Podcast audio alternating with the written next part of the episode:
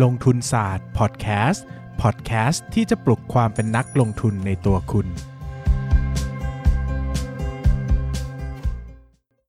สวัสดีครับ ยินดีต้อนรับเข้าสู่รายการลงทุนศาสตร์พอดแคสต์รายการที่จะชวนทุกคนพัฒนาความรู้ด้านการเงินและการลงทุนไปด้วยกัน วันนี้นะครับก็กลับมาอีกครั้งกับช่วงประสบการณ์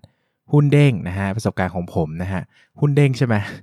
ผมพูดผิดครั้งล่าสุดเป็นหุ้นดับนะครั้งล่าสุดพูดดีแท็นะครับก็หุ้นตัวเนี้ยเป็นหุ้นเด้งที่เรียบง่ายที่สุด ธรรมดาที่สุดแล้วก็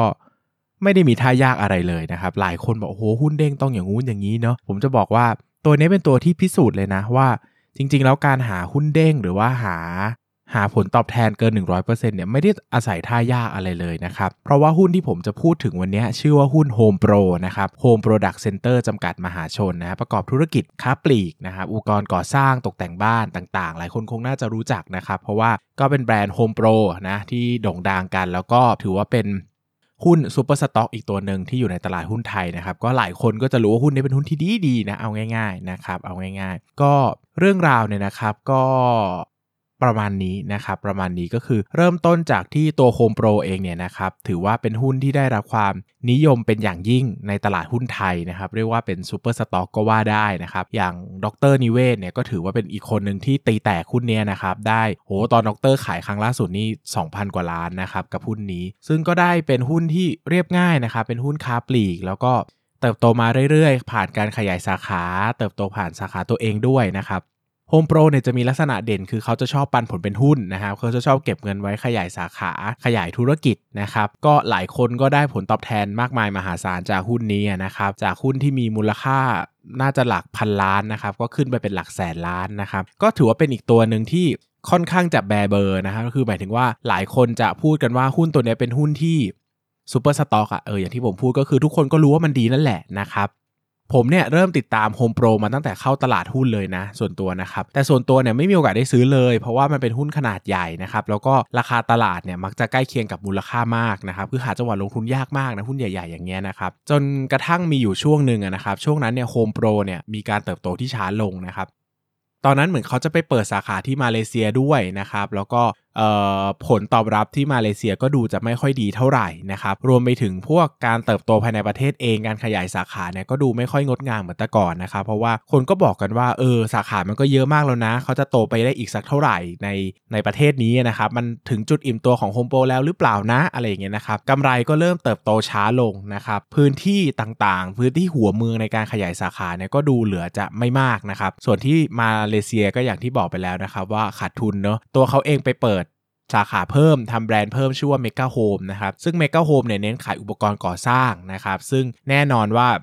ตัวอุปกรณ์ก่อสร้างเนี่ยกำไรเนี่ยมันต้องมันจะน้อยกว่าอุปกรณ์ตกแต่งบ้านอยู่แล้วนะครับ มันไม่ใช่พวกเฟอร์นิเจอร์พวกอะไรพวกนี้เนอะนะครับ ราคาหุ้นเนี่ยก็ตกลงจากจุดสูงสุดประมาณ 60 จาก 10 บาทหรือประมาณ 6 บาทนะครับ ตอนนั้นเนี่ยผมก็ดูนะฮะก็ก็ก็ดูนะครับ ตอนนั้นเนี่ยหุ้น Home Pro เนี่ยหบาทเนี่ย PE ประมาณ 20 เท่าเออ20 เท่า ปันผลประมาณสัก 1.5%นะตีกลมๆนะครับ ซึ่งตัวผมเองอะ่ะกลับไปดูย้อนหลังแล้วอะ่ะเฮ้ยจริง ๆกำไรมันก็โตนะนะครับมันก็โตอะแต่โตอ่อนๆอะโต5% 10%บ้าง บางทีมันก็อาจจะไม่ได้แบบเร้าใจสำหรับนักลงทุนขนาดนั้นนะมันก็ดูแบบเออดูกลางๆเนอะห้าเปอร์เซ็นต์สิบเปอร์เซ็นต์ดูเป็นหุ้นใหญ่ที่ไม่ได้โกรธมากมายแล้วนะครับ คนก็เลยตั้งคำถามว่าเอ๊หรือ PE 20 เท่าเนี่ยมันเป็น fair value ของ Home Pro หรือเปล่า อะไรอย่างเงี้ยนะครับ ผมก็คิดว่า เออเนอะนั่นมันก็เป็นปัญหาของคนที่ซื้อตอนแพงใช่ไหมแต่สำหรับเราอะเรารู้สึกว่าถ้าเรารู้สึกว่า PE 20 เท่ามัน fair value แล้ว แล้วมันก็โตแบบอาจจะโตไม่มาก แต่ก็ยังโตอยู่ เอ้ย มันก็น่าสนใจนะ เพราะว่า PE 20 เท่า ถ้าโตปีละ 5% 10%มันก็ยังได้ผลตอบแทนสักปีละ 10%รวมปันผล ผมว่าก็ก็โอเคอะ ก็ดูงดงามอยู่ ซึ่งถ้าอนาคตมันมีเซอร์ไพรส์โตได้ดี ก็อาจจะกลายเป็นว่าราคาหุ้นวิ่งไปไกลก็ได้นะครับ ผมก็ตัดสินใจเข้าซื้อ Home Pro เนี่ยที่ราคาประมาณ 6 บาทนะครับ ก็ โชคดีมากนะตอนนี้ขีดเส้นใต้ว่าโชคดีมาก เพราะว่าเป็นราคาเกือบต่ำสุดของรอบนั้นเลย เพราะว่าผมก็เข้าไปซื้อแล้วก็ไม่ได้คิดอะไรมาก แต่ดันได้ราคาที่ถูกมากถ้าเทียบกับราคาในช่วงนั้นนะครับ แล้วก็หลังจากนั้นเนี่ยนะครับก็ไม่ได้หวังอะไรมากเนอะหวังเอ้ยผลตอบแทนปีละ 10%แล้วก็โอเคแหละนะครับแล้วก็โอเคแหละแล้วก็ตั้งใจว่าจะสบายๆอะไม่ได้คาดหวังอะไรมากกับหุ้นตัวนี้ก็ถือว่าเป็นหุ้นใหญ่และการค้ำพอร์ตไปนะครับ โชคดีมากว่าเมื่อเวลาผ่านไป โฮมโปรกลับมาโตดีนะครับโตแบบกำไรโตประมาณ 20%อะไรอย่างเงี้ยครับซึ่งก็เป็นแบบประมาณว่าเป็นความคาดหวังของตลาดกับโฮมโปรนะครับหุ้นโฮมโปรก็ดีดเลยครับคราวนี้นะครับราคาที่เคยอยู่ที่ประมาณ 6 บาทเนาะก็ขึ้นมาเป็นทำจุดสูงสุดในรอบนั้นในประมาณ 13.7 บาทนะครับ คิดเป็นผลตอบแทน 128.33%ของผมเลยนะนะครับภายในเวลาแป๊บเดียวเองไม่แบบ ไม่นานเลยอะนะครับจำได้ว่าไม่ถึงปีด้วยซ้ำที่ได้ 1 เด้งจากโฮมโปรนะครับก็งงมาก ก็งงมากว่า เออว่ะ ตอนนั้นก็ไม่ได้คิดว่าหุ้นเด้งเนี่ยมันจะมาจากหุ้นขนาดใหญ่ขนาดที่มีมูลค่าแบบเกือบแสนล้านได้นะนะครับ แต่สุดท้ายมันก็ได้มาแบบงงๆนะครับ ก็เป็นก็เป็น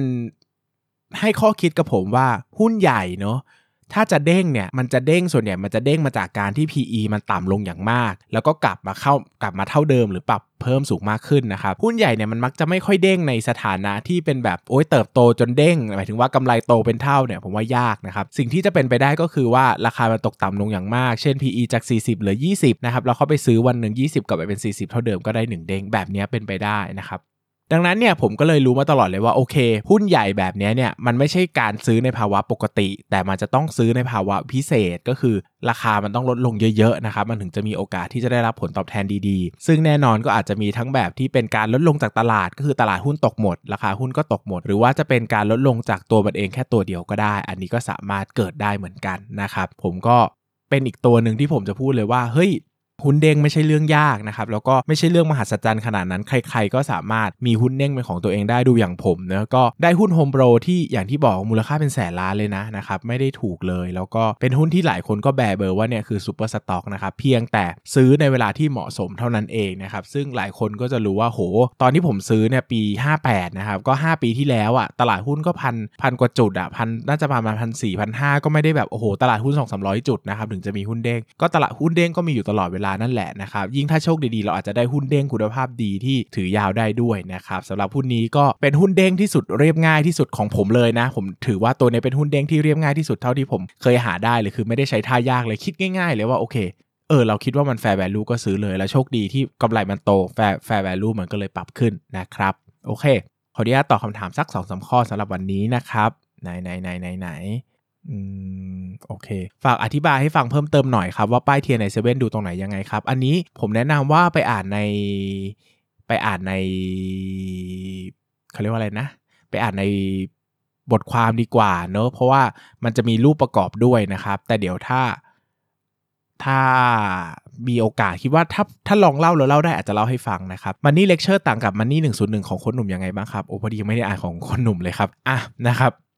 ปกติบทวิเคราะห์จะมีระบุไว้ชัดเจนว่าใช้เมธอดอะไร บางอันเขียน DCF WACC แต่บางอันไม่ได้เขียนบอกเราจะทราบได้อย่างไรครับ และ Margin of Safety ดูจากเปอร์เซ็นต์ Upside หรอครับ หรือดูความไม่แน่นอนดูได้อย่างไรครับ ความเสี่ยงจะเป็นถือว่าเป็นไหมครับที่จะทำให้กำไรอนาคตไม่เป็นไปตามเป้า อะ อันนี้เรื่อง Margin of Safety ความเสี่ยงเดี๋ยวเราพูดคุยกันในเทปความเสี่ยงเนื้อมันเราอธิบายยาว ส่วนใหญ่เขาจะบอกวิธีนะ แต่ถ้าไม่บอกวิธีก็ก็ไม่บอก หลายคนก็ไม่บอกเหมือนกันนะครับ อืมโอเค อยากให้อธิบายเรื่องวอร์เรนเชิงลึก อัตราการใช้สีระยะก็วอลเลนนี้ก็ติดไว้เหมือนกันเนาะนะครับ เดี๋ยวดูโอกาสก่อนเพราะว่ามันยากเหมือนกันเนาะในการจะอธิบายในพอดแคสต์อะไรเงี้ยนะครับอะอธิบายเรื่อง arbitrage โอเค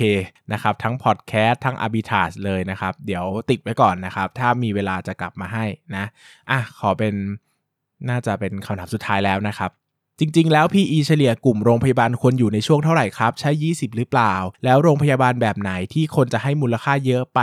30-50 เท่าครับ เพราะก็เห็นหลายตัวที่คนให้ค่าเท่านั้นกัน มันถือว่าสูงไปไหมครับ ถ้าการเติบโตไม่ได้โกรธมากขนาดนั้น ก็เวลาเราคิดมูลค่าเราจะต้องคิดที่ที่ กำไรมันโตเสร็จแล้วนะครับ แล้วก็คูณกับ PE ที่เหมาะสม แล้วค่อยดิสเขากลับมาเป็นมูลค่าปัจจุบัน ดังนั้นเวลาเราดูในปัจจุบันเนี่ยมันอาจจะเห็น PE เยอะๆเนี่ยมันอาจจะเป็นเพราะว่าคนเนี่ยเขาใส่ค่าความคาดหวังที่กำไรมันจะเติบโตเข้าไปนะครับ ดังนั้นเนี่ยดังนั้นเนี่ยนะครับมันก็มีโอกาสที่ราคามันจะดูสูงก็ได้นะครับ แต่โดยส่วนตัวผมนะครับ ผมว่า fair value ของคุณโรงพยาบาลที่ไม่มีโกรดเลยนะครับ PE ควรจะอยู่ที่ประมาณสักไม่เกิน 20 เท่านะครับ ถ้าเป็นเครือข่ายผมว่าไม่เกิน 25 เท่าในปัจจุบันนะนะครับในอนาคตผมไม่รู้เหมือนกันว่าความคิดผมจะเปลี่ยนหรือเปล่าผมก็ไม่ได้ ผมก็ไม่ได้เก่งอะไรมากมายนะครับอ่ามีเพิ่มเติมนิดนึงสำหรับคนที่ถามมาเกี่ยวกับการซื้อหนังสือที่เป็นแบบอีบุ๊กนะครับก็เข้าใจว่าหลายคนชอบอ่านเป็นอีบุ๊กหรือไม่ก็อยู่ต่างประเทศนะครับตอนนี้เนี่ยทางอมริน How to นะครับก็พูดคุยกันว่าตัว Money Lecture เรียนหนึ่งครั้งใช้ได้ทั้งชีวิตเนี่ยเราจะอาจจะออกมาเป็นพอดแคสต์ในออกมาเป็นอีบุ๊กในช่วงประมาณเดือนตุลาคมนะครับซึ่งอันนี้คือทางอมริน How to เขาเปลี่ยนแพลนซึ่งผมไม่มั่นใจเหมือนกันว่าทางนู้นเปลี่ยนทำไมนะครับเพียงแต่ก็ ให้เป็นข้อมูลไว้แล้วกันนะครับว่าถ้าจะรอก็อาจจะต้องรอช่วงตุลาคมนะเขาไม่มั่นใจเหมือนกันว่าทำไมถึงเปลี่ยนแผนนะครับ อันนี้ก็ถ้าถ้าอยากได้ข้อมูลเพิ่มเติมอาจจะสอบถามไปที่เพจอมริน How to ได้โดยตรงเลยนะครับสำหรับวันนี้ก็ขอบคุณทุกคนมากครับ แล้วก็ขอบคุณทุกคนเลยที่อุดหนุนหนังสือกันนะครับก็เป็นกำลังใจอย่างดียิ่งของผมเลยครับ สวัสดีครับ อย่าลืมกดติดตามลงทุนศาสตร์ในช่องทาง podcast player ที่คุณใช้ แล้วกลับมาปลุกความเป็นนักลงทุนกันใหม่ในลงทุนศาสตร์พอดแคสต์